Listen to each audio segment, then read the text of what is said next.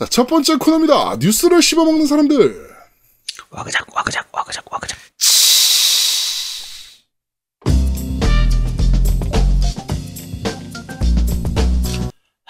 제가 아, 왜 이거 치했는지 아, 아세요? 야 이거 반응을 해줘야 되나 말아야 되나. 야 씨 아 미치겠다. 아 씨. 이건 반응해야지 이놈아. 알았어. 자, 이 고기, 자, 국내산, 아, 수입산 한우 구워 먹는 소리입니다. 네.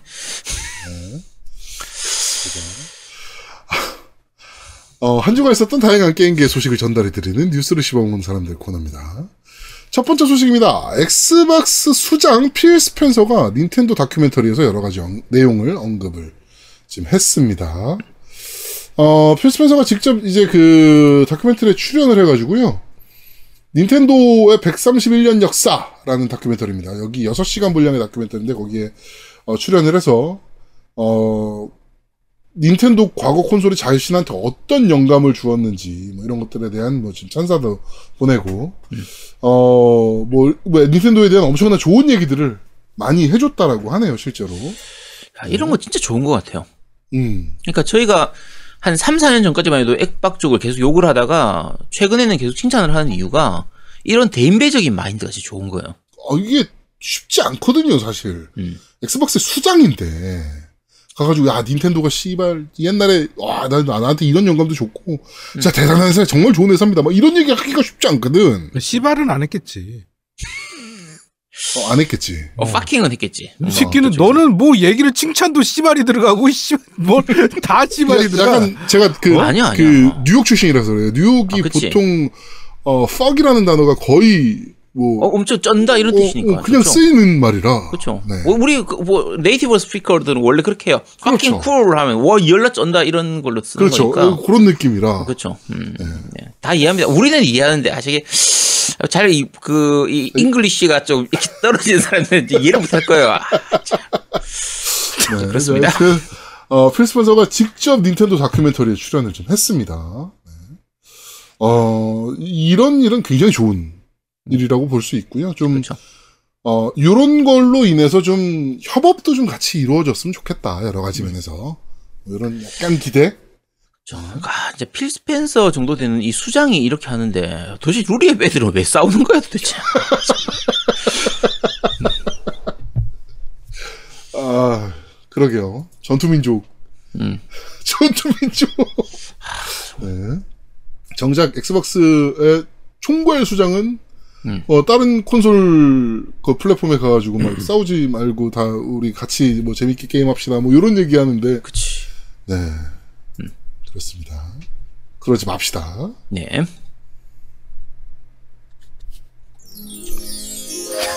어 저번 주부터 계속 실수하시네요. 왜 그러시죠? 아니 자꾸 저기 저기 build 생각하고 있어서 그래. 아이템 생각하고. 네. 네. 공부의 과몰입입니다. 네.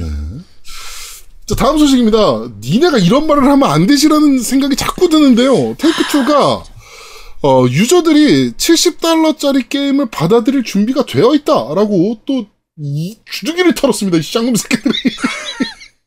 아니, 각 게임 가격 오르는 거 맞아요. 음. 물가, 물가도 계속 상승을 했고, 그치. 인건비도 올라가고. 어, 인건비도 올라가고, 게임 개발비가 계속 올라가는 상황에서, 음. 사실 게임 가격이 오르는 게 맞아. 음. 그런데 니네가 이딴 식으로 입을 털면 유저들이 반발을 하게 된다니까. 그치. 아, 진짜. 이 정신머리 없는 새끼야. 아니, 그러니까 상식적으로 해서 우리는 그러니까 예전에 비해서 게이머들의 연령층 자체가 올라가면서 전체적으로 구매력은 좀 올라가 있는 상태예요. 그렇죠. 당연한 얘기지만 그러다 보니까 70불 되더라도 대부분 이 우리 방송을 듣는 분들도 그렇고 저희 같은 경우에도 이제 그래 70불 해도 그냥 그 정도는 받아들여 줄만 하지라고 생각은 하지만 자 모든 유저가 그러진 않아요. 받아줄 사람도 있고요.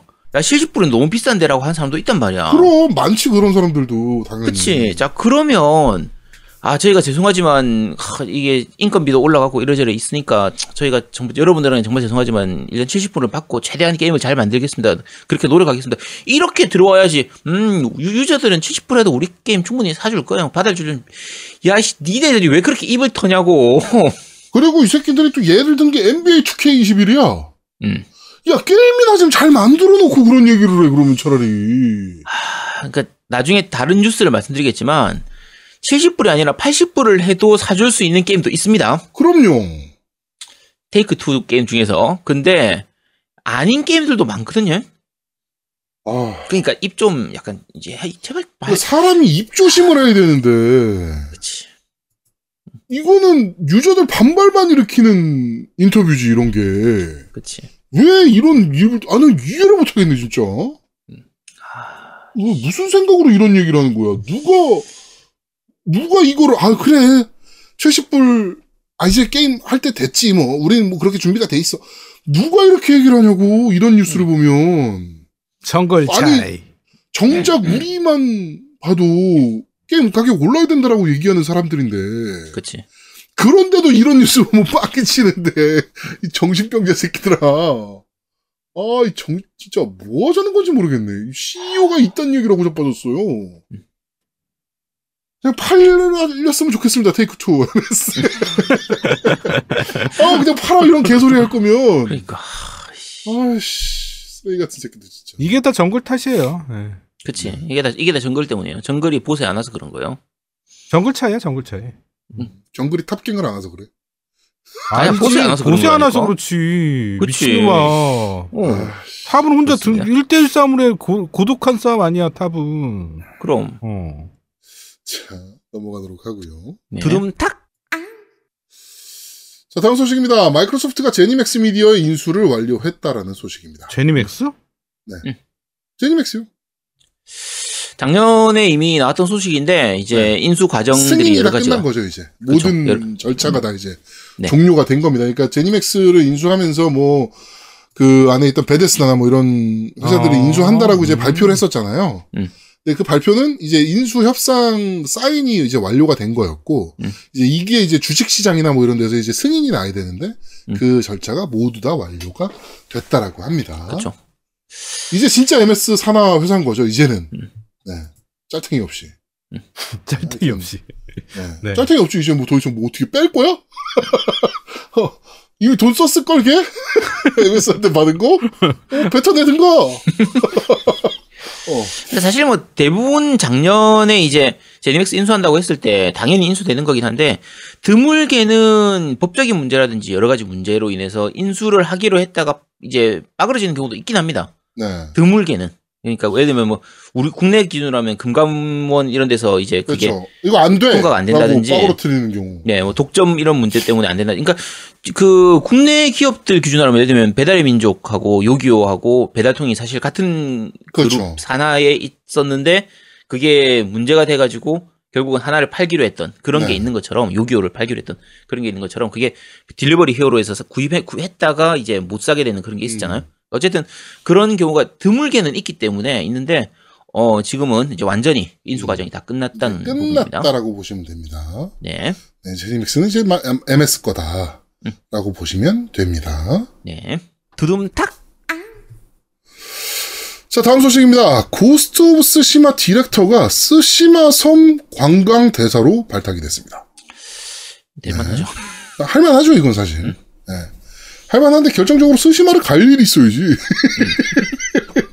아니, 갈 일이 있어야지, 여기를. 가지도 못하고요, 지금. 네. 요즘 네. 요즘 스시마 잘 있나? 대마도 잘 버티고 있나, 진짜? 거기 우리나라 없으면 망하는 곳인데. 이거 사실 스시마가 대마도잖아요, 대마도. 그쵸. 대마도가 우리나라 낚시 인구 없으면 정말 먹고 살기 힘든 곳이거든요. 사실 국내 관광객들 중에서 이제 일본 거 제품들 살 때 저기 워낙 싸게 살 수 있는 그러니까 그 배값이 싸니까 음, 갔다 왔다 하는 김에 면세점 이용하려고 가는 사람들도 많이 있었고 그쵸, 그쵸. 그다음에 굉장히 부산에서 싼 타고 금방 가니까. 그쵸. 뭐 많이 쌀 때는 19,900원 거의 그렇게 하면은 갈 수 있는 그런 게 있었거든요. 네. 그래서 어쨌든 그런 식으로 가거나 뭐 아니면 당일치기로 가든지 해서 국내 아무래도 한국 사람들이 더 많이 갑니다. 음. 일본 사람들은 굳이 멀리서 저기까지 갈 이유가 없죠. 실제로 큰 돈도 이 대마도 그 관광청인가 거기서 반행한 거 보면요 외국인 음. 관광객이 거의 90%가 한국인이에요. 음. 네. 아니 중국 사람이 저기를 왜 가겠어요? 상식적으로. 그치. 중국 사람이면 도쿄를 가겠지. 음, 저 위치를 갈 이유가 없- 아니 차라리 가려면 오키나 오키나와를 가든지 홋카이도를 가든지 하지 굳이 스시마를 갈 이유가 없단 말이에요. 음. 그러니까 스시마는 위치상으로도 당연히 우리나라 사람들이 가기 딱 좋은 해운대에서 보면 바로 스시마 보이는데 뭐 음. 그러니까 이 그랬던 곳인데 지금 반일, 이제- 가- 이제 반일 시위와 그쵸 하고 더불어서, 네 어, 요즘 코로나 시국. 음. 네, 뭐 이것 때문에 가고 싶어도 못 가요, 이제는. 음. 네. 언제 나갈 수 있겠어? 근데 이게 부산에서 보인다고 수시마가? 네, 날씨 좋으면 아, 날씨 보입니다. 쓰시면 보여요. 네, 바로 그러면- 보여요. 꽤 크게 네 꽤 크게 보여요. 제주도랑은 거리가 얼마나 되는 거예요? 제주도보다 훨씬 가깝지 스시마가 아 부산에서 제주도 가는 거리보다 부산에서 스시마가 더 가깝다는 거예요? 훨씬 가까워요. 어, 부산에서 직선 거리로 제주도가 200 몇시 한 250km, 200km인가? 250km 정도 될 거거든요, 아마. 음. 근데 스시마는 50km인가밖에 안 돼요. 야 그래요? 음. 네, 50km 정도로 알고 있는데 제가. 가까워요. 네. 그럼 저거 원래 우리 땅 아니야 그럼? 실제로 역사서에 그렇게 기록된 것들도 있어요. 음. 네. 실제로 있습니다. 네, 그것도. 그렇습니다. 그 설도 실제로도- 있습니다. 네, 음. 있죠.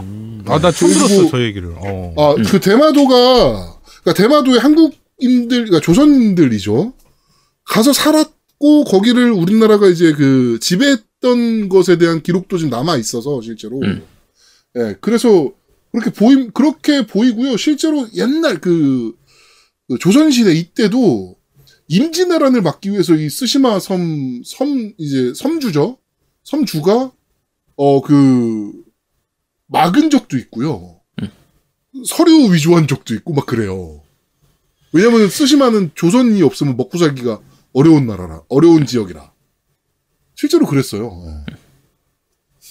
그렇습니다. 하여튼 쓰시마 뭐 가볼 일이 이제 이- 언제 있을까 모르겠습니다만. 그쵸. 네. 음, 네. 어쨌든, 네, 고스트 오브 스시마가 아니었으면 사실은 일본 사람들 사이에서는 스시마가 뭐야? 라고 했던 섬이기도 하거든요. 그렇죠. 정말 일본 내에서도 음, 어, 그런 섬이니까. 네.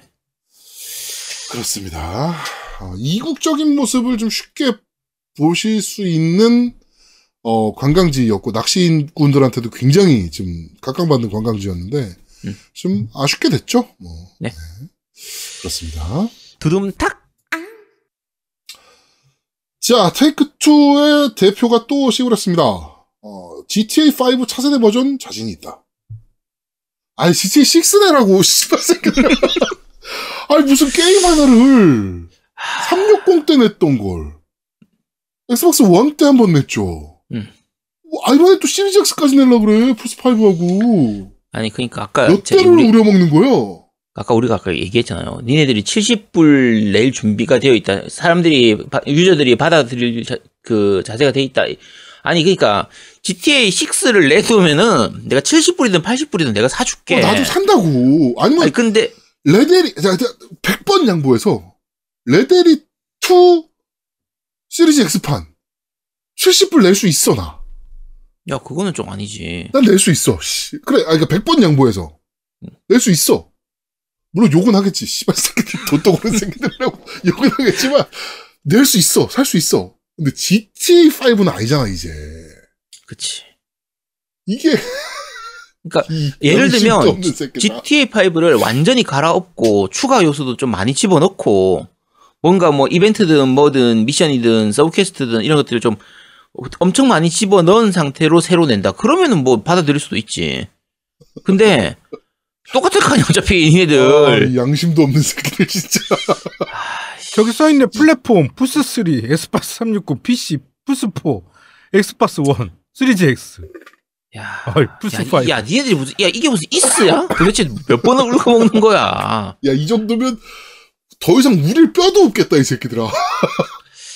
아니 그러니까 물론 그 아까 말씀드린 것처럼 이- 뭐 이스도 그렇고 파이널 판타지 1 이런 것도 마찬가지고 뭐 바이오헤저드 이런 거는 더 심하긴 합니다. 그쪽은 사골 원래 사골 잘 우리던 애니까 음. 그러리 하는데 야, GTA 니네들은 지금까지 안 그랬잖아. 갑자기 왜 이래? 아 정말 아, 좀 애지간히 좀 해라. 아 그럴 거면 그냥 플스2 거도 내 거도 아, 만들어서 아예 하위원으로? 하위원으로 씨. 그거 쓰는 사람도 있을 거야 플스2 우리 다 아직도 갖고 있어 플스2 야 하위원이 아니고 상위호 아니지 그거.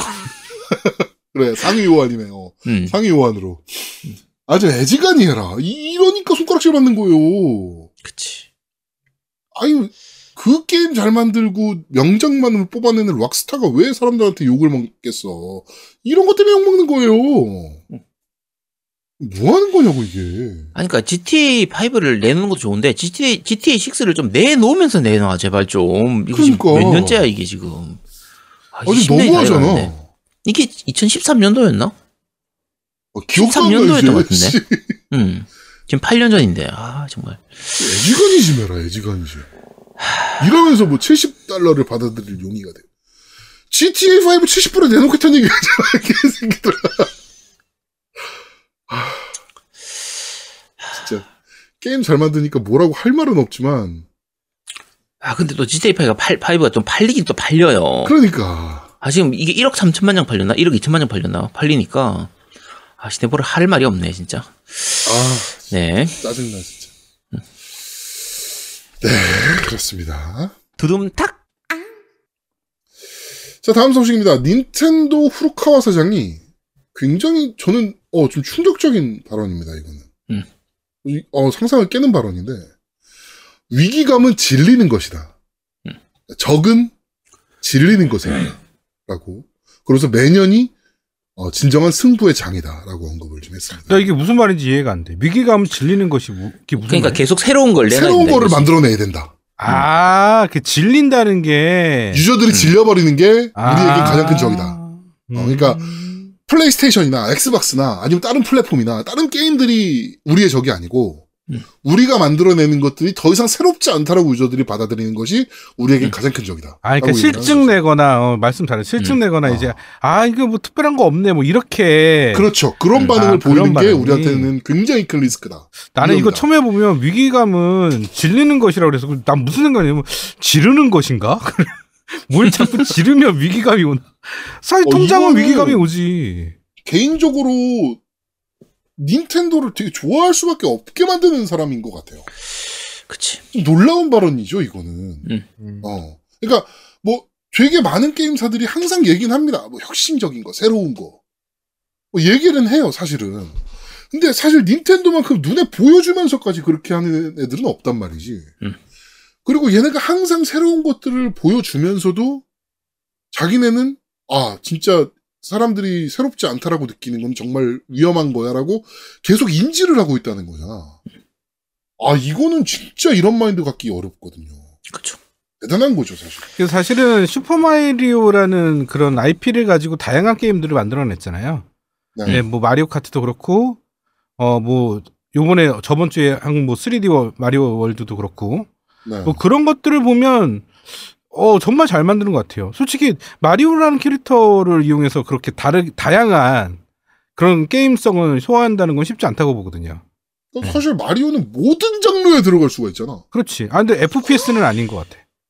FPS도 네. 가능할걸? 음, 가능은 하겠지. 근데 어, 사실 닌텐도 같은 경우에는 이제 플랫폼 홀더란 말이에요. 그러니까 그쵸. 기기를 콘솔 기기를 만드는 회사인데 이런 형태가 잘 없는 게 자, 게임큐브 때부터 그러니까 닌64 때부터네요. 닌텐도 64부터 게임큐브, 위, 위유, 지금 스위치에 이르기까지 같은 형태, 같은 컨셉의 콘솔이 없었어요. 한 개도 계속 없었죠. 바뀝니다. 사실은. 계속 조금 조금씩 바뀌어요. 그렇지. 그러니까 특이한 게 위유도 그랬지. 위유도 굉장히 위, 특이한. 아, 일단 제일 혁신적인 게 위였죠, 위. 음, 위였지. 음. 네. 그러니까 사실은 이게 장점도 되고 단점도 되고 잘못하면 말아먹을 수도 있는 위유처럼 음. 말아먹을 수도 있는 게 되는데도 불구하고 계속 새로운 시도를 하긴 한다는 거예요. 음. 그러니까 결국은 지- 유저들이 질리지 않도록 만들기 위해서 새로운 도전을 하는 거기 때문에 이 정도 규모의 회사 입장에서는 사실 그게 쉽지가 않거든요, 어, 정말. 쉽지 않죠. 근데 사실은 위유가 망했다고 보진 않아요. 저는 뭐냐면 위유를 통해서 얻은 거가 더 많다고 봐. 아, 더 충격적, 위유가 있었기 때문에 저는 스위치가 있었다라고. 맞아, 맞아. 응, 나도 그치. 그렇게 생각해. 음. 예, 위유가 있었기 때문에 스위치를, 아, 이거 스위치, 요런 식의 게임도 가능하겠네라고 생각을 할 수 있었다라고 보는데, 음. 정말 충격적인 게 며칠 전에 Wii U 패치가 됐습니다. 어, 시스템 업데이트가 있었어요. 아 그래? 어, 대단- 나 안 킨지 어. 좀 돼가지고 봐야 되는데. 대단한 회사입니다, 진짜. 네, 하여튼, 물론, 그, 지금 채팅창에도 말씀하셨지만, 닌텐도가 삽질한 것도 많아요. 많죠. 예, 뭐 국가 코드 시스템이라든지 뭐 삽질한 게 되게 많죠, 사실은. 그러니까 콘솔로 따지면 흔히 말하는 버추얼 보이였나? 그 음. 빨간색으로 나왔던 그 네네네. 3D 기계, 그 요코이 군페이 씨가 만들었던 그 기계 같은 경우에는 완전히 제대로 말아먹었던 네, 이렇게 기계였고, 어, 그다음에 장갑도 있었고 얘네가 만든 게. 그렇죠. 뭐 여러 가지 삽질을 많이 하긴 했지만 음. 어쨌든 계속 새로운 시도를 하는 그런 부분들이 이 말 그대로 즐거움을 주기 위해서 만들어지는 이 게임 회사들 입장에서는 진짜 꼭 필요한 부분입니다. 얘네가 러브호텔 사업을 했던 것도 씨발 그럼 새로운 즐거움을 주기 위해서 러브호텔 사업을 했던 거였나? 그거는 닌텐도의 기본 마인드였죠. 그 당시에. 그러니까 닌텐도의 기본 마인드는 즐기는 것, 네. 즐거움을 주는 것 이거였기 때문에 뭐 택시 사업이든 뭐든 다 도시락도 즐기는 사업했었고 얘네가. 그쵸. 그다음에 사람들에게 즐거움을 주는 거죠. 음. 즐기는 거니까 네, 당연히 필요한 겁니다. 음. 그렇습니다. 하여튼 참 대단한 회사다 진짜. 음. 어 그리고 어떻게 보면 장인 정신이 좀 묻어나는 회사. 네, 뭐 이렇게 좀 생각이 좀 드는 좀 부럽다 이런 생각이 좀 드는 회사인 것 같습니다. 음. 네. 두둠탁 자, 다음 소식입니다. 어, 최근 인터뷰가 있었습니다. 용과 같이 시리즈 제작자인 나고시 코시로가 인터뷰를 좀 했는데요. 용과 같이 팀이죠. 네, 용과 같이 팀은 용과 같이 이외의 것도 만들 수가 있다라고 언급을 좀 했습니다. 팀이 성장할 수 있고 뭔가 좀 새로운 재미를 들을 수 있다면 어, 완전히 새로운 시도를 해보는 것도 가능하다라고 지금 얘기를 했습니다. 근데 이 사람이 얘기하는 건 또 웃기고 있네라고 대답을 하기가 좀 어려운 게 용칠 같은 경우 완전 다른 게임을 만들어 버려서 그쵸.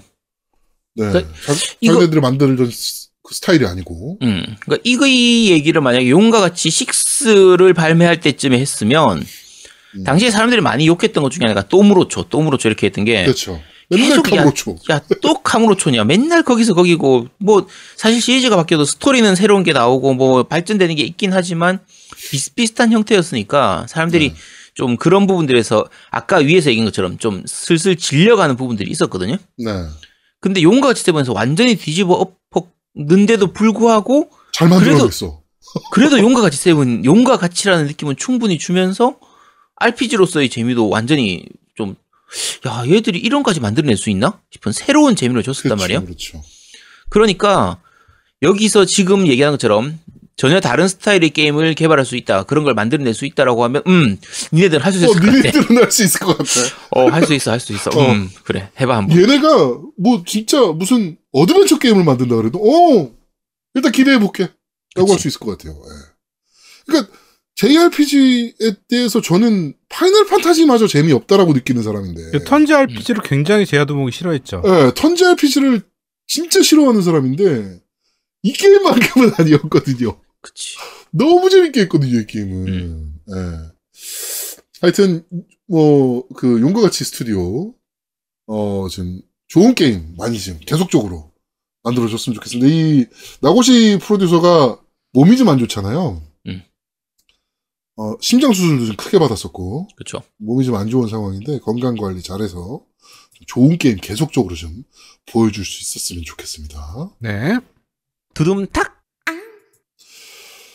자, 다음 소식입니다. 한국 닌텐도가 자체 등급 분류 사업자로 등록이 됐습니다. 어, 그러니까 게등위를 통하지 않고 일반적인 게임들 같은 경우 어, 이제 닌텐도가 등급을 자- 분류할 수 있는 거죠. 물론 18세 게임은 아닙니다만 어, 지금 국내에서는 구글, 애플, 원스토어, 삼성, 그다음에 소니, 마이크로소프트 코리아, 오큘러스 VR 코리아, 카카오 게임즈, 에픽 게임즈 가 이제 등록이 돼 있었는데 한국 닌텐도가 거기에 추가적으로 등록을 했습니다. 사실 뭐 콘솔 플랫폼 홀더 중에서는 약간 늦은 편이죠. 음, 제일 늦은 네. 편이죠. 네. 근데 어쨌든 다행히도 이제 요게 대, 요, 이런 부분들이 되면 그 스위치 쪽으로 게임을 내는 게임 업체들 입장에서도 조금 편한 부분이 있기 때문에 그렇죠. 네. 이게 한국의 지금 중소규모 게임사들이 지금 닌텐도 스위치로 게임을 내기 위해서 굉장히 좀 노력을 하고 있거든요. 음. 노력을 좀 하고 있는데 이런 부분이 굉장히 큰 도움이 되긴 해요. 그렇죠. 네, 실제로. 음. 하여튼 좋은 결, 결과가 좀 나왔으면 좋겠다. 라는 생각이 좀 듭니다. 두둠탁. 이런 특허가 도대체 왜 필요한지 모르겠습니다만, 소니가 희한한 특허를 냈습니다. 바나나와 오렌지 등으로 게임을 할 수 있는 컨트롤러 특허 출원을 했습니다. 이게 자, 바나나 모양으로 그 만든다 이게 아니고요. 네. 실제 바나나에서 이제 예를 들면 특정 위치를 인식을 해가지고 그걸로 어 게임을 할 수 있다 이건데 어 가끔 우리 유튜브나 이런 거에서 보면 그 바나나 컨트롤러 연결해가지고 그걸로 다크 소울 뭐 하고 애- 그- 그런 사람들 있잖아요 가끔 네네네네. 그런 사람들한테서 뭔가 영감을 얻은 건가? 야 근데 이걸 굳이 왜 피- 이게 왜 필요하지? 이게 왜, 이게 왜 필요하지? 음. 그러니까 실제로는 지금 이 표상에서는 바나나가 이제 들어가 있어서 그 특허 문건에는 네. 이 바나나가 들어 있어서 그런데 원래는 뭐 유리컵. 음. 뭐, 그러니까 지금 우리가 만지는 사물들을 카메라로 인식을 해서 자주 사용하는 그 부분을 컨트롤러 해서 음. 뭐 이렇게 사용을 할 수 있는 새로운 기술이라는 건데 굳이 왜? 컨트롤러 있는데 그러니까 이거 어, 왜? 왜? 그러니까 물론 이제 이런 기능을 이제 특허를 내놓고 나서 나중에 실제로 쓸지 안 쓸지 이걸 상용화 시킬지 않을지는 뭐 알 수 없는 건데 뭐 네. 특허만 내놓고 실제로 안 쓰는 경우도 많이 있으니까. 아 많죠 많죠. 예. 그러니까 이게 뭐 예를 들면 뭐 유아용 게임 이런 거에서 활용을 할 수도 있긴 합니다. 그렇죠. 뭐 젖병 유- 유아들 젖병을 활용한 뭔가 음. 그뭐 유아들이 뭔가 할 수 있는 새로운 게임이 아니더라도 약간 교육 시스템이라든지. 그치 그런 것도 네. 가능하고 하니까 뭐 어쨌든 뭐 있으면 나쁘진 않죠 나쁘진 않은데 이거 왜 굳이 아니 근데 나 이해가 안 되는데 저러다가 먹으면 어떻게 되는 거야? 먹으면 다른 물건을 컨트롤러로 인식을 시켜야겠죠. 그치 그리고 바나나를 잡고서 게임을 하다가 바나나를 먹진 않을 거예요. 게임 계속 해야 되는데. 아니지 하다 보면 또 갑자기 먹고 싶어져 배가 고파져가지고 야그 수입산 한우를 가지고 게임을 하다가 갑자기 음. 배가 고프면은 그거 바로 먹는 거야? 먹고 그럴 수도 있는 거 아니야 음. 아니 이렇게 하다가 잠깐 놨어. 응 근데 애가 와갖고 아 바나나라고 먹었어. 음. 그치 그럼 컨트롤러가 없어진 거 아니야? 그러면은 두 화면에서 번째 나오는 바나나를 꺼내야지. 짜잔. 야 화면에서 캐릭터가 계속 공격을 하겠지 어. 바나나를 인식하니까 음. 이- 사실 옛날에 이런 일 뭐 있지 않았나요? 친구들이 집에 놀러 왔는데 야 위닝업 하자라고 했는데 아 추가 콘이 없어. 음. 그래가지고 급하게 막 마트 가가지고 추가 콘 하나 사오고 음. 이런 경험들이 있으신 분들도 있잖아요. 저도 한번 겪어봤던 일이고 실제로 자취할 때. 뭐 저는 없는데요 나도 어, 저는- 없는데 나는 항상 어, 저는 컨트롤러가 한 네다섯 대는 기본으로 갖고 있어야 돼. 기본. 아니에요? 어, 저는 당연하지. 플스 2 때는 두 대밖에 없었어가지고 컨트롤러가. 에이 아니, 어떻게 에이. 두 대만 쓰고 그래? 준비성이 없네 그러니까 기본이 안 된 거지. 어, 하여튼 뭐 그래가지고 저는 갑자기 마트 가서 컨트롤러 사온 적이 있거든요. 그 컨트롤러 허브하고 사온 적이 있는데 어 그럴 때 야, 저 부엌에서 바나나 하나 갖고 와. 아, 이 바나나니까 생각났네. 이거 저거다 오네 참바라에서 얻었네. 딸기 바나나. 아 그거구나 음. 아, 그렇네요. 음, 그럼 인정.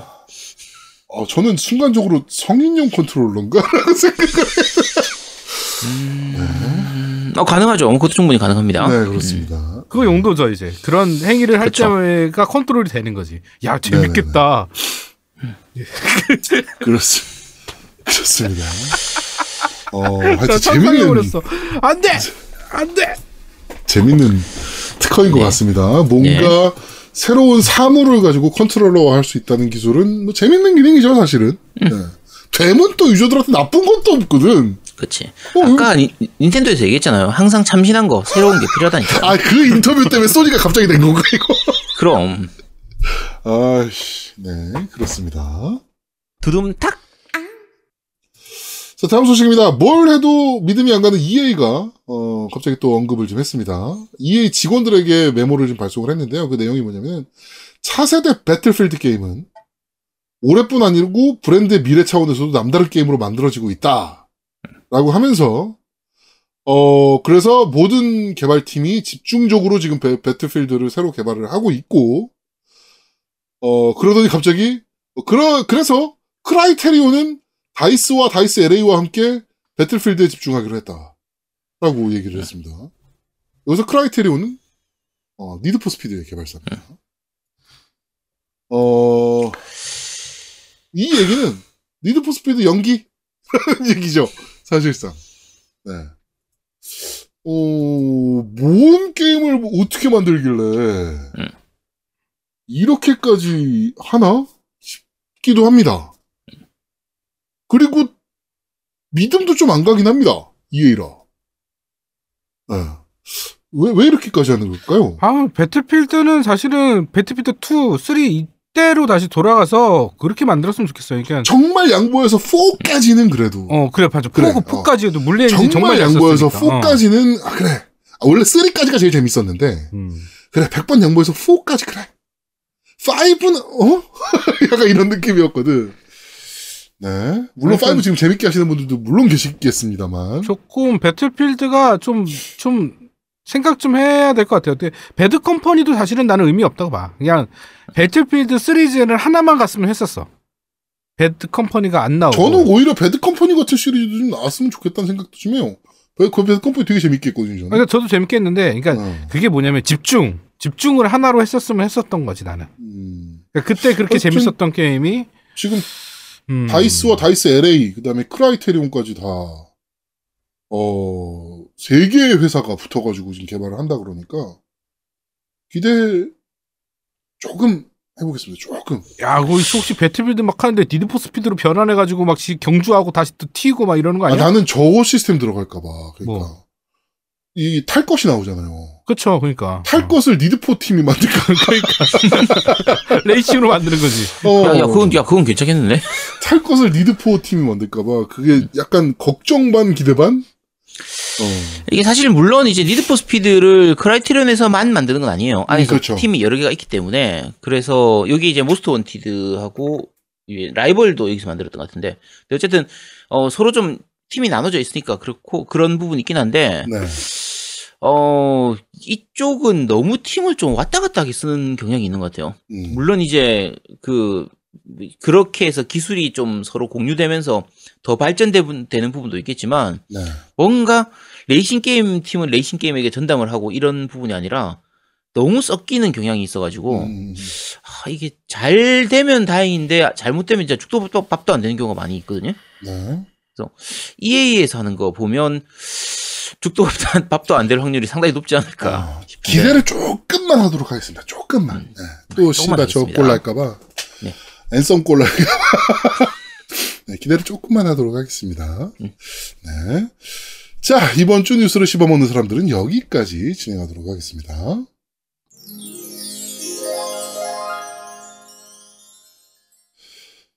자, 두 번째 코너입니다. 이번 달 신작 게임 뭐 나와요?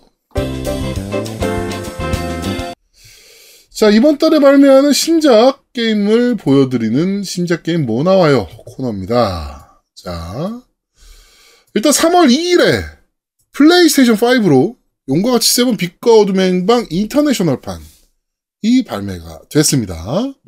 용과 같이 seven, 어, 어떻게 보면 remaster 버전이죠? 그렇죠. remaster 버전이 업데이트가, 아, 그, 발- 발매가 됐습니다. 뭐 음. 플스 5판이 발매된 건데 어차피 엑시엑 버전도 다 업데이트가 되기 때문에 며칠 전에 발매, 오히려 엑시판이 더 빨리 발매했죠? 그렇죠. 27일인가? 2월 네. 27일인가 이때 발매했으니까. 이쪽은 뭐 발매라기보다 그냥 어차피 업데이트가 되는 수준이라 네. 어 이제 그 기존의 유료 DLC 있던 것들도 다 포함되어 있는 부분들이고 그다음에 프레임이 일단 좋아지니까 그렇죠.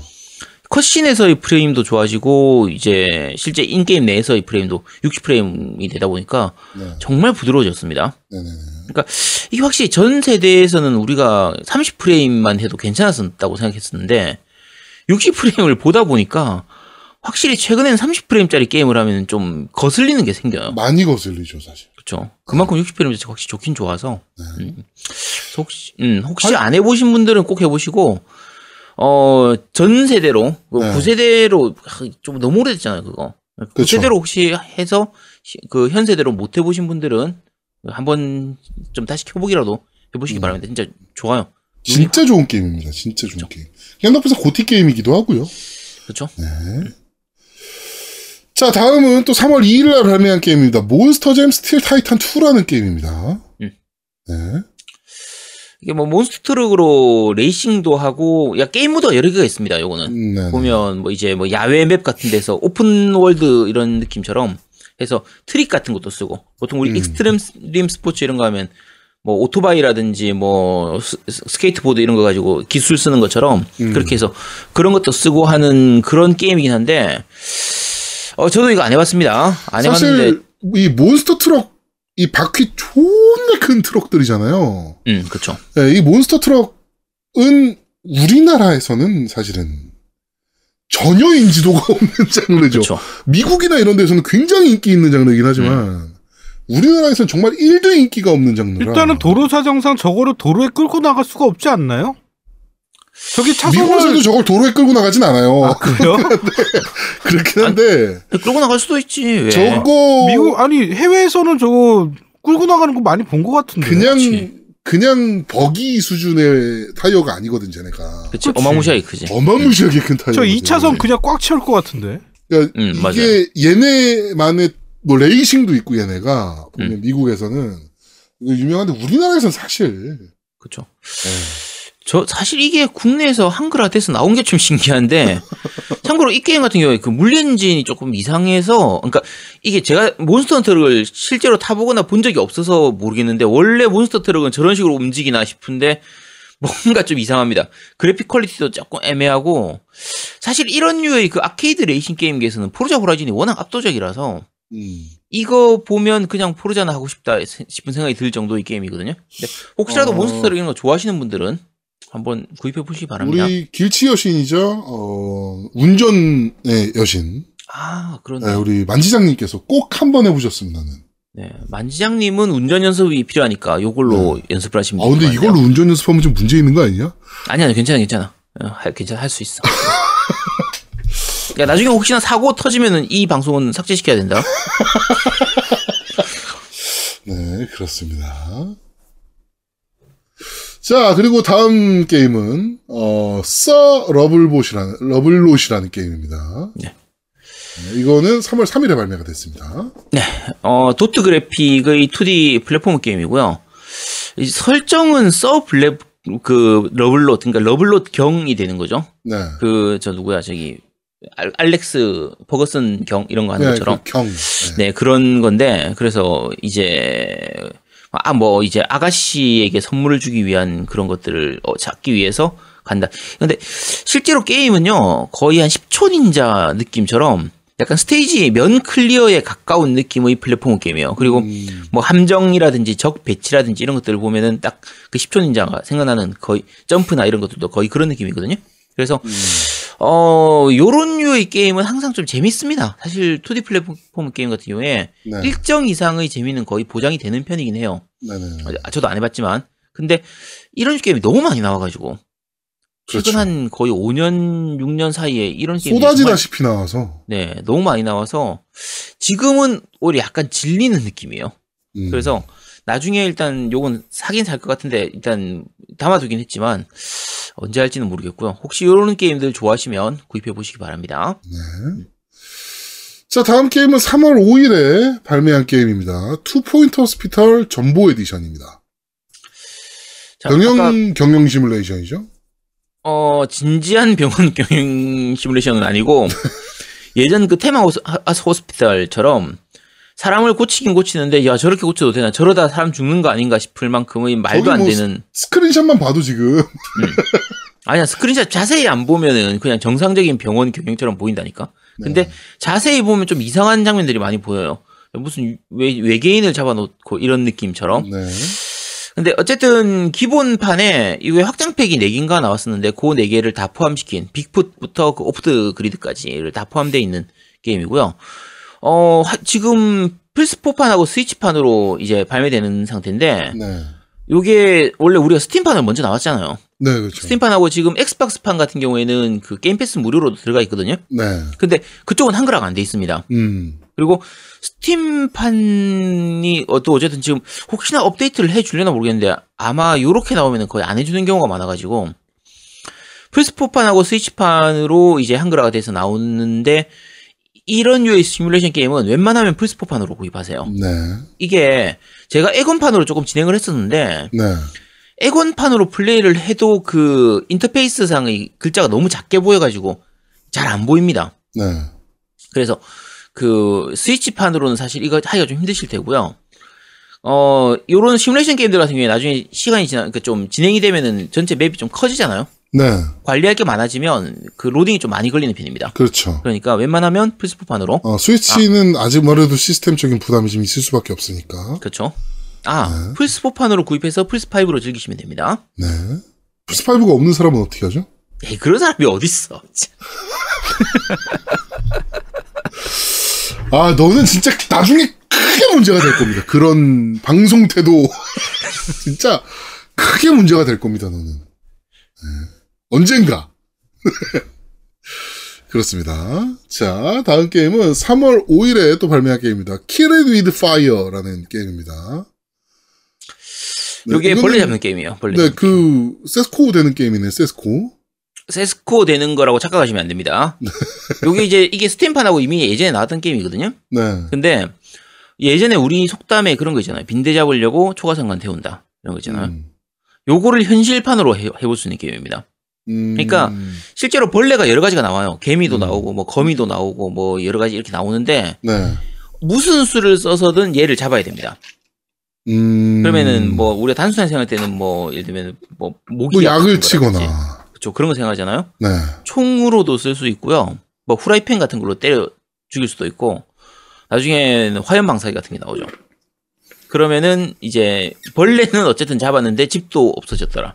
거의 그런 걸 할- 음. 해볼 수 있는 게임이라 네. 또 굉장히 독특한 병맛으로 재밌는 게임이거든요. 우리 파괴 여신 만지장님한테 되게 잘 어울리는 게임이겠네. 어, 그쵸. 네. 네. 어쨌든. 파괴 여신. 음. 이분은 왜 이렇게 여신이 많이 들어가죠? 운전 여신, 길치 여신, 파괴 여신, 몸치 여신, 뭐, 조, 여신이면 좋죠. 강변역 여신. 왜 이렇게 많이 왜 여신이 많이 들어가지 이분은? 아 이거 외람된 얘기인데 여신 하니까 뒤에 신자 들어간다고 다 좋은 신은 아니에요. 네 병신도 있습니다. 아, 죄송합니다. 네. 지만님께서 울보 여신, 어깨 여신 뭐 이렇게. 그쵸. 네. 어, 만장님 오셨네요. 아, 잠깐. 오, 아, 저 아, 완전 계신지 모르고. 아유, 네. 보신지 모르고, 네. 방금 전에 노미가 병신이라고 했대요. 그렇습니다. 저는 그런 말 안 했습니다. 저는 여신이라고 인정합니다. 네. 여기. 그, 그, 하는, 그, 티모님께서, 어, 보틀. 음. 아, 병. 보틀. 그렇죠. 갓. 아, 네. 아, 보틀 갓. 아, 그렇군요. 네, 그렇습니다. 네. 네. 아, 만지장님 계신지 모르고, 네. 그럼요. 그렇습니다. 저는 삼월- 잠시도 방신, 방신 안 합니다. 항상 긴장의 끈을 놓지 않고 있습니다. 네. 자, 3월 6일에 또 발매된 게임입니다. 모비드 7명의 사도라는 게임입니다. 아 이거 스킬 룬 이런 거 되게 중요합니다. 룬 하니까 아 룬 공부해야 됩니다. 이런 게임은. 네. 그쵸. 룬 공부 많이 해야죠. 여진 들을 때는 여진 들어야 되고, 수호자 룬 할 때는 수호자 룬. 네, 어쨌든 그거는 넘어가고요. 자, 어, Morbid라는 게임인데요. 이게 약간 느낌이, 어, 이게 예전부터 발매 기- 좀 기대작이었던 게임인데, 네. 디아블로하고 다크소울을 약간 섞어놓은 좀 그런 음, 게임이요. 오, 그럼 그러니까 굉장히 재밌겠네요? 네. 2D 도트 그래픽의 hack and slash 게임, 요런 게임이거든요. 네. 그래서 스팀판은 나와 있는데 스팀판은 한글이 안 나와요. 이게 음, 그 다이렉트 게임즈에서 사면은 한글이 나오고 한글로 구입을 할 수가 있는데 스팀에서 바로 구입하면 아마 안 됐던 걸로 기억하거든요. 네. 저 정확히 기억이 잘 안 납니다. 뭐 그런 경우 있습니다. 네. 네 이거 엑원판도 있는데 엑원판 같은 경우에 국내 스토어에는 없고요. 그 아까 말씀드린 것처럼 플스4하고는 한글로 한글로 할 수 있으니까 네. 그걸로 플레이를 하시면 됩니다. 약간 저는 아직 플레이는 안 해봤는데 예전부터 이 PV가 좀 많이 올라왔던 게임이거든요. 음, 약 움직임 같은 게 굉장히 좀 재밌어 보이는 게임이라 네. 파고들 요소도 많아 보이는 게임이라서 기대작 중에 하나였던 게임입니다. 네, 그렇습니다. 자, 그리고 3월 10일에 Apex Legend가 스위치 버전으로 발매됩니다. 아좀 이거는 신기하죠. 이거는 아닐 것 같아. 이거는 네. 저도 좀 그렇게 생각해요. 이게 스위치에서 이게 된다는 게 좀 신기하긴 한데 네. 뭐 포트나이트가 되니까 이것도 될 수는 있겠지라고 할 수는 있지만 이게 cross play 플랫폼으로 게임이 되거든요. 그렇죠. 그런데 스위치로 타기종하고 싸우면 좀 많이 불리할 것 같은데. 엄청 불리해요. 지금 그쵸. 플스 그러니까 엑스박스 시리즈 X 같은 현 세대 기종 같은 경우는 120 프레임을 지원해요. 그렇죠. 음, 그러면 생각해봐요. 120 프레임이랑 30 프레임 그것도 최상위로 해서 30 프레임. 음. 어? 고정 30 프레임도 아 니고. 게다가 아니, 해상도에서도 차이가 나는데. EA가 내라 그랬겠지. 어, 그, 아니. 그러면은 이게 둘이서 싸우면 저쪽 그러니까 노우미는 만약에 예를 들면 엑시엑으로 플레이를 하고 나는 스위치로 플레이를 한다. 그러면 나는 노우미가 안 보이는데 노우미는 내가 보이는 상황이 생길 수 있단 말이에요. 음. 거- 일정 거리에서 네. 그러니까 밸런스 패치를 하는 거죠. 내가 스위치로 하고 아제트가 엑시엑으로 하면 비슷한 수준이 나오지 않을까. 야, 그래도 내가 질 것 같은데.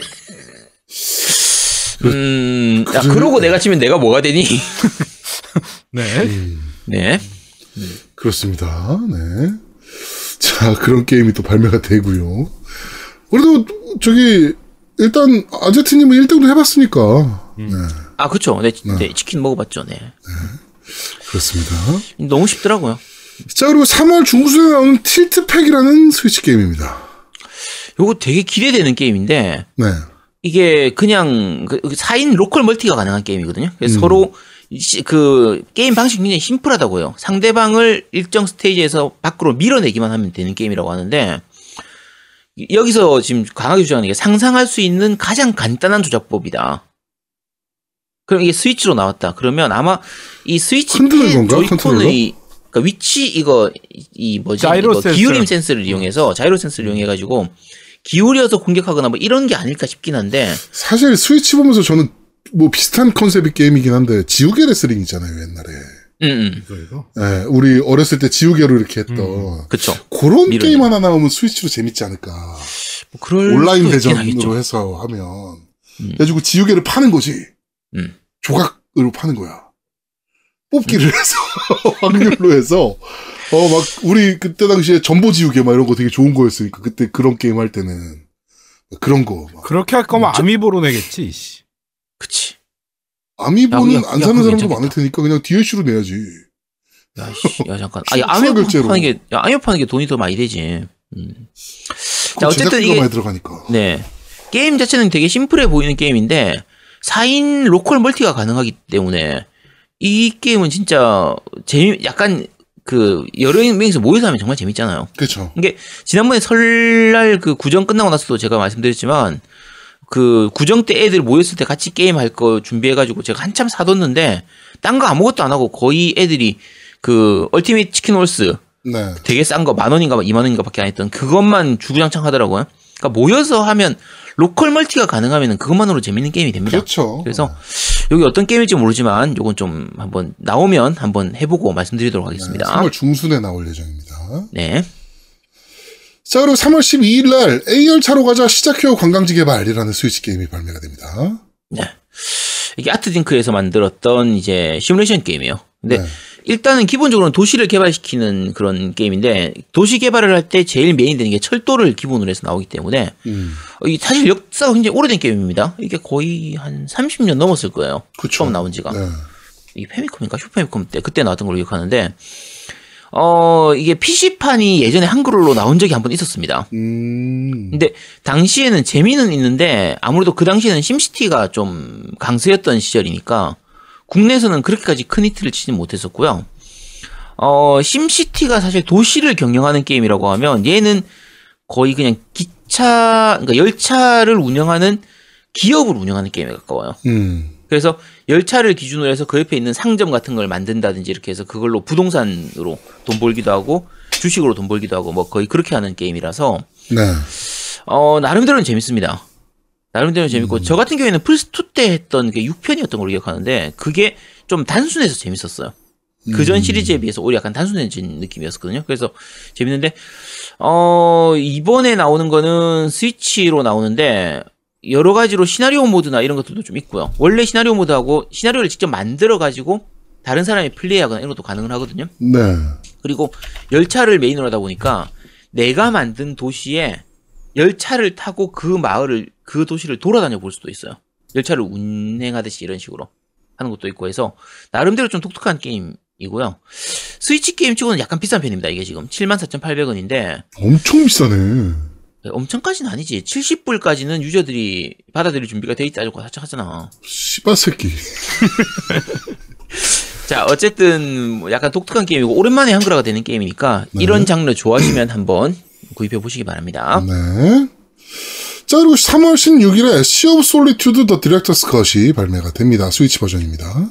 이것도 나온 지 한참 된 게임이죠, 사실. 스위치로 이번에 이식이 되는 거고, 네.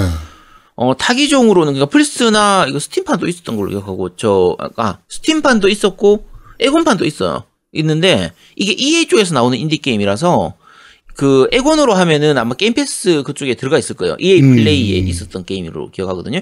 그러니까 그 EA 쪽에서 인디 게임들 내는 게 있습니다. Unravel이나 그 Fe 같은 그런 게임들 네. 그렇게 해서 나오는 게 있는데 그 게임 중에 하나였던 게임이에요. 음. 네. 약간 독특한 게 지금 화면으로 보시는 분들은 아시겠지만 주인공이 저 제- 제가 주인공입니다. 얼굴, 눈 빨갛고 얼굴 검은 애인데 네. 이게 여자의 소년인데 어 이제 정신을 잃고 이게 기억 상실 같은 거죠. 정신을 잃고 아, 우리 깨어보니까 까르멜 땡처럼. 네 내가 괴물 아 그쵸 음. 아 그런 거죠. 그래서 내가 괴물이 돼 있는 상태고 기억 상실이 돼 있으니까 내가 과연 누굴까 이걸 찾아가는 좀 그런 게임에 가까운 거예요. 우리 약간 네 음. 만지장님이 강변역 광고를 자꾸 해가지고 자기가 강변역에서 여자친구랑 헤어졌다라고 착각을 하고 있는. 그쵸 그런 네. 느낌에 가까운 거예요. 네, 네. 그래서 거기서 나는 누군가 내 여자친구는 어디 있는가 이런 걸 찾는 것처럼 음. 요 게임에서도 약간 그런 자아를 찾아가는 그런 게임인데 어 까르멜로님 같은 경우에는 불치지만 아, 요거는. 아 맞다 까르멜땡 까르멜땡님 같은 경우에는 불치지만 이 게임 같은 경우에는 약간 뒤에 가면은 힐링되는 부분도 있습니다. 처음에는 약간 좀 암울한 분위기에 되게 어두운 이런 느낌인데 어, 뒤에 가면은 약간 밝아지는 그런 게 좀 있거든요. 네. 어쨌든 어 지금까지는 한글화가 안 됐었어요. 에곤판도 한글화가 안 됐었고 스팀판도 한글화가 안 됐었는데 음. 이번에 한글 스위치판은 한글화가 돼서 나오는 거니까 네. 어, 한글로 즐기시고 싶으신 분들은 요걸로 한번 즐겨보시기 바랍니다. 어, 이거는 만지장님 잘못이 아닙니다. 그분이 착각하고 계신 거예요. 그쵸? 네, 여자친구랑 강변역에서 헤어졌다라고 자꾸 착각을 하고 있는 거예요, 자기가. 음, 망상장애니까 그건 네. 본인 잘못이지. 그렇습니다. 네, 네. 이건 만지장님 잘못이 아닙니다. 네. 자, 그리고 3월 16일에 사무라이 쇼다운 Xbox Series X 버전이 발매가 됩니다. 이거 뭐 이미 기존에 나왔었던 거 엑시엑 버전으로 나오는 거라서 뭐 네. 따로 추가할 건 없습니다. 추가 혹시 캐릭터가 뭐- 좀 있네요. 네. 추가 캐릭터 있는데 어차피 이거 사더라도 추가 캐릭터를 따로, 사- 또 따로 사야 돼요. 캐릭터 그러니까. 팩 있는 걸 또 따로 사야 되기 때문에 음, 뭐 그렇습니다. 이건 뭐 예전에 나왔던 거 이식되는 거라서 이식기라고 해도 좀 그런데 어차피 엑원으로 나왔으니까. 그렇습니다. 하여튼 사무라이 쇼다운이고요. 네. 자, 그리고 3월 18일에 Cotton Reboot라는 스위치 게임이 발매가 됩니다. 네, 드디어 나옵니다. Cotton 이거 굉장히 오래된 게임인데 네. Reboot로 해서 차세 그러니까 이게 원래 나왔던 게 그 X68000용하고 나왔던 건데 그거하고 이제 arrange 되, 되는 버전하고 같이 해서 요 나오는 횡스크롤 슈팅 게임이고요. 마녀가 돼 가지고 횡스크롤로 움직이는 그런 건데 이거 지금 해서 재밌으려나 그건 잘 모르겠네요. 옛날엔 정말 재밌게 했었는데 저도 이거 옛날에 되게 재밌게 했던 기억이 좀 있는데. 네, 이게 언제적 이 Cotton인데 네. 음, 네. 왜 자꾸 옛날 게임을 이런 식으로 다시 한번 내는 걸까요? 돈이 된다라고 생각하나? 네, 돈이 되니까 내는 거겠죠. 다음 소개할 게임도 옛날 게임입니다. 자, 그리고 3월 18일에 바로 다리우스 Cosmic Revelation이 발매가 됩니다. 자주 얘기하는 다리우스냐 다라이어스냐. 근데 우리 그렇죠. 때는 다라이어스라고 했단 말이야, 진짜. 우- 나는 우리 동네에서 다리우스였거든. 그러니까, 아니 우리 우리 애도 다리우스였어. 그러니까, 어. 씨, 그쵸? 아니 그러니까 지방과 수도권의 차이인 것 같아. 아니 일본판에선 다라이어스라다니까 일본판 제목은. 자, 어쨌든 아케이드판으로 나왔던 이제 G 다리우스하고 그거 HD 버전, 그다음에 다리우스 Burst. 어, 지금 보면. 부산만 다라이어스야. 아, 그래? 하늘가바랑가별님이 다 부산 분이시잖아. 그게 일본 아니 그러니까 그러네. 산으로님 다리우스, 방울토마토님 다리우스. 어. 음. 아, 토먼트 씨, 제로님께서 다리우스는 탑을 가야, 가야 된다. 그쵸. 거기서도 다리우스. 탑 가야죠. 네, 맞습니다. 다리우스는 어. 탑으로 가야죠. 네. 자, 어쨌든 다라이어스라서 데아우스라고. 아, 네, 플로시기님 이상한 개그를 쳤는데. 어, 딴 개그를. 네. 아, 실망입니다. 불편하네요. 네. 자, 어쨌든 다리우스, 다리, 다라이어스 요거 같은 경우에는 되게 특이했던 게 분기 시스템이 되게 특이했죠. 음. 그러니까 스테이지가 일정하게 쭉 가는 게 아니라 A가 첫 번째 스테이지가 A면 두 번째 스테이지는 B하고 C 중에서 고를 수 있는 방식이었어요. 음. 그리고 B로 가면 그 다음엔 D, E 중에서 고를 수 있고 C로 가면 E, F 중에서 고를 수 있는 이런 식으로 해서 이제 여러 번 반복 플레이를 하더라도 서로 다른 스테이지를 즐길 수 있기 때문에 좀 그런 재미가 있는 게임이었거든요. 그래서 어, 이, 이 시리즈 안 해보신 분들은 한 번쯤 해보시도록 하세요. 횡스크롤 슈팅 게임으로서는 꽤 재밌는 게임이었으니까. 어, 꽤 명작이었죠. 네. 그렇죠. 명작입니다. 그렇습니다. 자, 그리고 3월 18일에 Tennis World Tour 2 Complete Edition이 발매가 됩니다. 이것도 뭐 플스4 나왔던 거 다시 그냥 뭐 재탕 가지간히 합본 우려먹어라, 재탕이라서 지금. 씨. 근데 업그레이드 플스 World. Tour 2 같은 경우는 좀 망했거든요. 좀 버그도 음. 많았고 그렇죠. 좀 문제작이었는데 고쳐졌나 몰라. 아, 탑스핀 같은 거 좀 다시 만들어 달라고. 탑스핀이 예술이었는데. 그치. 아니 뭐 테이블 어. 테니스 같은 것도 만들어 주든가. 버추얼 테니스. 아, 근데 락스타는 지금 GTA5 차세대 버전 만들어야 돼. 바빠. 아 그래? 진짜 차라리 마리오 테니스가 낫겠다. 네. 아, 좀 나와주지, 빨리. 네. 하여튼, 어, 그런 게임이 나오고요. 테니스 게임. 되게 기대했던 타이틀이거든요. 사실 테니스라서. 음. 오랜만에 나오는 테니스 게임이라서 기대했었는데. 그쵸. 네, 손절. 자, 그리고 3월 18일에 마블 어벤져스. 이것도 손절해야 되는 게임. 자, 그러니까 9세대 버전으로 나왔던 마블 어벤져스가 이제 현 세대기로 네. 이제 넘어와서 되는 건데 사실 이게 9세대에 나올 때 최적화 문제나 이런 부분들 프레임 드랍 이런 것 때문에 좀 말이 많았잖아요. 네. 그러니까 이제는 제대로 되지 않았을까? 뭐 로딩이든 여러 가지 문제들이 좀 고쳐졌을 테니까. 근데 게임성 자체에서 여러 가지 좀 문제가 또 있- 따로 있다 보니까 네. 헐크가 총알을 피하기 위해서 그렇게 힘들어하는 그런 것들을 보면 참 마음이 아파졌던 그런 게임이었어서 그런 것 좀 약간 바꿔가지고 나왔으면 좋겠는데 바꿀 수도 없겠죠, 그죠? 그렇죠. 네. 아, 버리세요, 이 게임은. 네. 네. 아, 첫편한 새빠님이 공항에서 새벽 2시 반까지 근무합니다. 오늘 방송 2시까지 하겠죠 라고 하셨는데 절대 안 그럽니다. 1시 전에 끝낼 겁니다. 네, 빨리 끝내고 롤이나 하러 갈 거예요. 네. 아니 아니 아니고 네, 그냥 빨리 자러 가야죠. 네. 자, 그리고 3월 19일에 식물 vs 좀비 네이버빌의 어, 대난투 complete edition이 발매됩니다. 이것도 나왔던 게임이었죠. 그렇죠. 네. 이것도 이식작이 오늘 얘기하는 거 거의 다 이식작들이 좀 많이 있는 아니, 지금 편이고요. 좀 너무 양심 없는 것 같아요, 요새 게임사들. 음. 어, 너무 이런 식으로 나오는 것 같아요. 이식작. 그게 또 돈이 되니까. 그러니까 그 기존에 있었던 거의 DLC 합본으로 해가지고 그냥 complete edition, 뭐 perfect edition, 뭐 이러면서 또 다시 내는 거라서 넘어갑시다. 아, 네, 그렇습니다. 자, 그리고 3월 25일에 SD 건담 G 제너레이션 크로스레이즈 platinum edition이 발매됩니다. 요거 밑에 소개할 거 똑같은 거 그 G 제네레이션 제네시스도 스위치판으로 해서 나오는데 두개 네. 같이 나오는 거예요. 네. 같이 네. 나오는 거고 음. 원래는 제네시스가 먼저 나왔죠. 나오고 그 다음에 지금 크로스 레이즈가 나온 건데 사실은 크로스 레이즈가 더 뒤에 나온 거긴 한데 개인적으로는 이 제네시스를 더 많이 했었어요. 그때 음. 비타하고 플스 4로 나왔던 걸로 기억하는데 비타판이 꽤 괜찮았기 때문에 근데 이게 사실 SD 건담 지제네 시리즈가 나름대로는 전통이 있는 게 시리즈긴 한데 지금은 좀 지쳐요 이제 이게 왜냐면 사실상 발전이 너무 더딘데다가 계속 그게 그거란 말이야 음. 그리고 제작비가 적게 들어가서 그런 건지 모르겠는데 너무 발전이 없어요 애니메이션이나 패턴이나 이런 것들이 그래픽도 그렇고 너무 발전이 없어가지고 네. 둘중 하나를 사라고 하면 당연히 뒤에 나온 크로스 레이즈를 사야 되긴 한데 하, 자, 좀 거기서 거기입니다. 자 그래서 어쨌든 뭐 혹시나 안 해보신 분들 중에서 건담 좋아하시는 분들은 한번 해보시기 바랍니다. 네. 둘 중에 하나만 사세요. 둘 다 사지 마시고 하나만 사고 이 볼륨은 또꽤큰 편이니까 음. 네, 그렇습니다. 자, 그리고 3월 25일에 또 메이즈엠 어, 오페라 유령 스위치판과 PC판이 발매가 됩니다. 네, 메이즈엠 시리즈죠. 이게 국내 게임으로 앞에 예전에 나왔던 게 지킬, 지킬 앤 하이드가 나왔었고 지금 모바일로는 그 페치카까지 나와 있거든요. 네. 어, 근데 이게 원작 소설 있는 것들을 이제 약간 재구성해가지고 어드- 어드벤처 게임으로 내는 게임이라 약간 추리 요소도 좀 집어넣고 스토리 이런 걸 좀 즐길 수 있는 그런 게임이기 때문에 네. 약간 그래픽도 독특하죠. 이 메이즈 시리즈만의 독특한 그 약간 센스가 좀 특이해요. 그 흑백도 아닌데 흑백 느낌이 나는 좀 그런 그저 그래픽 되게 일러스트가 되게 좋은 편이기 때문에 음. 음, 요, 요 시리즈 좋아하시는 분들은 꼭 한번 해보시기 바랍니다.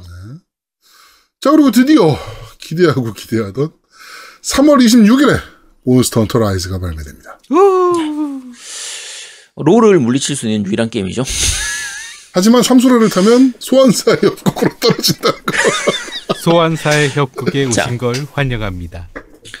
이거 안 해보신 분 있을지 모르겠는데 스위치 가지고 계신 분들은 이거 모넌 라이즈 체험판 해보시도록 하세요. 체험판만 해봐도 기본적으로 아 정말 감탄을 하게 됩니다. 음, 너무 잘 만들어서. 그렇죠. 스위치로 어떻게 이 정도까지 뽑아냈지 싶을 만큼 잘 만들어져 있고 네. 그리고 웬만하면 요거는 그 이제 프로콘을 사용하시든지 아니면 컨버터를 이용해가지고 저도 패드로 이거 쓸 지금 수는 준비해 있습니다. 놨어요. 8빛도 이거 네. 하나 준비해 놨습니다. 저도. 요즘은 저거 컨버터가 가격이 많이 싸져가지고 음. 한 2만 원 이내에서 구입. 저도 19,000 얼마인가에 샀던 것 같은데. 그렇죠. 네, 네. 그래서 그걸로 구입해서 하시면 일반 패드로 하시는 게 훨씬 편하거든요. 네. 그래서 요걸로 플레이를 하실 거 하고요. 어, 저도 나오고 나면 바로 달리도록 하겠습니다. 이거는 음. 여러 가지 추가 요소들도 좀 있고, 예를 들면은 그 벌레, 건, 무슨 그렇죠. 벌레지? 아, 바- 밧줄벌레. 그 벌- 밧줄벌레. 그 이용해서 할 수 있는 여러 가지 액션들이 좀 있기 때문에 그 이제 지난번에 라이브 네이버 라이브 쇼핑 거기서 네. 지명탁 씨가 지명탁 형님이 나와가지고 이 밧줄벌레 이용해가지고 계속 절벽 올라가는 그걸 음. 보여주다가 실패하셨지만 어쨌든 그런 것도 가능하고 한 번 더 하신다고 그러시더라고요. 그렇죠. 네, 발매일에 한 번 더 한다고. 네. 그러니까 어쨌든 같이 한번 즐겨 보시죠. 지금 채팅창에 멀티 게임이 지 거부감이 있다라 하시는 분도 계시고, 그 다음에 음. 진입 장벽이 너무 높다라고 하시는 분들이 계신데, 몬스터 헌터가 원래 진입 장벽이 좀 높은 게임이긴 합니다. 그렇죠. 아, 그렇긴 한데, 월드 오면서 엄청나게 낮아진 거거든요, 그게. 맞아요. 음. 네, 월드 오면서 정말 진입 장벽이 낮아진 게임이기 때문에, 음. 한 번 이번에 시도해보시는, 여태까지 몬스터 헌터 시리즈가 너무 어려워서 못하겠다라고 하셨던 분들도 이번에 한번 try 해보시는 것도 괜찮지 않을까. 아.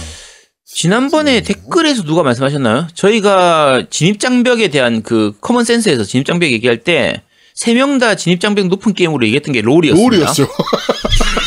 그리고 제가 원래 플레이할 때 공부해야 되는 게임 이런 거 안 한다고 했는데 지금 열심히 재밌게 잘하고 있거든요. 네. 그러니까 지금까지 안 했던 거라도 한번 새로운 시도를 해보는 것도 네. 하나의 좀 재밌는 도전이 될 것 같습니다. 근데 이제 한번 멀티 해보시도록 게임 하죠. 안 하시던 분이 멀티 게임 하면 좀 조심해야 될 게 바로 그 언어 선택. 그러니까 제가 사실 아제트를 한번 때릴 뻔한 적이 있었어요. 그 모넌 할 때. 모넌 처음 하는데 저한테 몰린이라고 하면서 어 저희가 몰린이라서 하나도 몰라. 어? 잘 따라란 지도 말이야. 몰린이면서. 어. 나한테 아니야, 야, 나는 게 아니지. 어, 제가 분노를 느끼는 게 지도 몰린이면서 나한테 몰린이라고 약 올리는 게 너무 화가 나는 거예요. 예. 그래갖고, 뭐, 제가 못하니까 어쩔 수 없이 그냥, 아, 그래. 따라갔는데, 일주일 내내 들으니까 그게 생깁니다. 내가 정말 몰린인가. 내가 정말 못하나. 막 이런 게 생깁니다. 그러니까 언어 선택만 좀 조심하면 될 것 같습니다. 네. 아, 근데 그렇게 자극을 해줘야지 노우미는 열심히 해요. 지금 롤 얼마나 열심히 합니까? 둘 중에 하나입니다. 자극을 하면 안 하던가, 음. 개빡세게 하던가 둘 중에 하나입니다. 네. 자, 하여튼 Monster Hunter Rise가 3월 26일 날 발매됩니다. 네. 기대 많이 하고 있고요. 자, 그리고 3월 26일 날 하필이면 또 3월 26일이네요. Balan Wonderworld라는 게임이 발매가 됩니다. 야, 굉장히 좀 특이한 게임이에요. 일단 3D 그냥 platformer 게임인데 어, 스퀘어에서 발매되는 게임이고 나카유지가 제작에 참여한 게임입니다. 음. 나카유지가 이 Sonic의 아버지였죠. 근데 Sonic보다는 NiGHTS 스타일에 좀 더 가까운 게임이고요. 그러니까 약간 그래픽 느낌이나 이런 것들은 그리고 그래픽 상당히 괜찮습니다. 이거 약간 동화적인 거긴 한데 아무래도 Square Enix의 손이 닿아 있다 보니까 네. 이벤트 장면이라든지 이런 것들이 좀 약간 뮤지컬 보는 느낌에 가까워요. 약간 음. 연출이나 이런 것들이 굉장히 좀 좋은 편이고요. 그러니까 서양 쪽의 그 3D 애니메이션 중에서 TV판 애니메이션 보는 느낌. 거의 약간 음. 극장판 퀄리티까지는 약간 못 가고 TV판 애니메이션 보는 느낌에 가까운 거의 그런 게임이고요. 어, 근데 약간 아쉬운 게 이게 움직임이나 이런 거 느낌이 약간 굼떠요. 애매합니다. 자, 이게 체험판이 올라와 있기 때문에 뭐 플스든 에곤이든 스위치든 다 체험판이 아마 있을 거예요. 저는 네. 그 엑원판으로 그러니까 엑스 엑시엑판으로 이제 플레이를 했었는데 일단 체험판 먼저 한번 해보시고 체험판으로도 꽤 많이 플레이를 할 수가 있거든요. 그러니까 음. 해보고 재밌다 싶으시면 구입하시기 바랍니다. 네. 자, 그리고 또 3월 26일에 It Takes Two라는 게임이 발매가 됩니다. 이것도 되게 특이합니다. 이게 이제 요제프 파레스가 제작한 게임인데 네. 이 사람이 이제 Brothers Tales of Two Sons 있죠. Two Sons나 아니면 어웨이 아웃. 어웨이 아웃은 제동님 그때 해보셨죠? 어, 왜요? 둘이서 같이 플레이하는 multiplay 하는 거. 아, 네네네네네. 그 이게 둘이서 multiplay를 했을 때 제대로 즐길 수 있는 게임이거든요. 네네. 근데 어 이게 2인 플레이가 거의 기본이 되는 게임이기 때문에 한 명만 사면은 나머지 사람은 같이 할 수 있어요. 그러니까 온라인 상태에서도 음. 같이 할 수 있는 그 친구 패스, Friend's Pass를 제공하는 게임이에요. 그래서 어 둘이서 같이 해야 되는 게임이고요. 설정이 되게 독특합니다.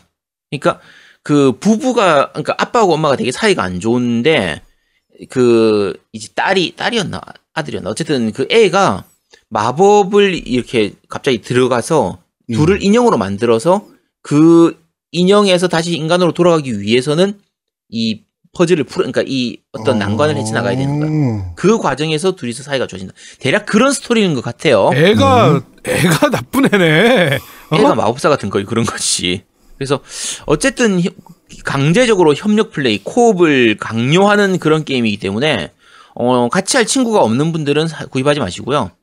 이런 류의 게임들이 항상 그렇지만 코업을 하다 보면은 친했던 친구도 이제 싸움이 나는 그- 그렇죠. 그런 경우가 되게 많은데 어, 자 이게 과연 부부 사이가 좋아질지 더 나빠질지 알 수 없는 뭐 그런 게임입니다. 네. 같이 할 사람 있으면 해보시기 바랍니다. 자, 그리고 3월 26일에 또 Spacebase Startopia라는 게임이 발매가 됩니다. 어, 시뮬레이션 게임이네요. 네, 시뮬레이션 게임이고 이제 외계 외계인이라고 해야 되나? 어쨌든 우주 정거장 같은 거에서 이제 경영하는 거의 그런 게임이라고 네. 생각하시면 됩니다. 그런 게임이고요. 이것도 제가 아직 못 해봤기 때문에 이건 이게 아마 저거 있을 거예요. 그러니까 스팀판은 그 스팀판에서 들어가시 보- 보시면 그 한글이 안 된다고 나오거든요. 지원 언어에 음. 없는 걸로 나오는데 네. 실제로 PC판도 한글화가 되고요. 이게 약간 비싼 버전을 구입하면 지금 얼리 액세스처럼 베타 버전을 플레이하실 수 있을 겁니다. 네. 어, 그걸로 한번 플레이 해보실 분들은 해보시도록, 빨리 하고 싶으시, 하고 싶으신 분들은 그걸로 해보시고요. 어, 저는 아직 못 해봤기 때문에 저 더 자세하게 말씀드리긴 좀 힘듭니다. 네. 자, 그리고 3월 달에 나올 미정 게임인데요. 유루캠 Virtual Camp 모토스 5편. 유루캠이 아니고 유루캠프라고 읽어야 됩니다. 네. 어, 요거 아, 정말 왜 기대하고, 푸요? 어, 근데 그냥 그렇게 읽어. 유루캠프야. 이게, 저, 그 정말 기대하고 있는 게임 중에 하나인데, 네. 요거 애니 보신 분들은 아실 거예요. 유루캠프. 그러니까 여고생들이 캠핑 가는 스토리거든요. 근데 그 중에서 좋아하시는군요. 아니 아니 근데 이게 그 애니도 그런 거예요. 애니가 실제로 보면 그 배경이 실제로 있는 그 캠프를 갔을 때 느낄 수 있는 그런 광경이라든지 그런 장면을 거의 그대로 갖다 넣어놨어요. 실사 같네 뒤가 배경이. 네, 거의 실사 같은 느낌처럼 진행이 돼요. 그래서 실제로 있는 그곳에 가서 캠핑장에 가면은 느낄 수 있는 그런 광경들을 이렇게 보여주기 때문에 캠 지금 캠핑장 물론 이제 실제로 가는 분들도 많겠지만 캠핑장을 가고 싶지만 챙길 것들이 많아서 귀찮잖아요. 네. 이것저것 뭐 챙길 것도 있어요. 근데 가상으로 그 캠핑장에 간 것처럼 느끼게 만들어주는 VR 게임이라서 음. 요거는 저 되게 기대하고 있는 게임 중에 하나거든요. VR을 다시 꺼낼 때가 됐다 싶은. 음. 그리고 이게 피, 그 플스 VR로도 가능하고요. 네. 뭐 Oculus Rift라든지 뭐 Vive, 뭐 Valve Index 이런 거 다 가능하니까 그 VR 가지고 계신 분들은 한 번쯤 시도해 보시기 바랍니다. 네. 유루캠프 버추얼 캠프 모토스 5편이라고 합니다. 3월 달에 언제 나올지는 모릅니다. 네. 자, 어, 한 달간 발매되는 게임을 총정리해드리는 어, 이번 달 신작 게임 뭐 나와요는 여기까지 진행하도록 하겠습니다.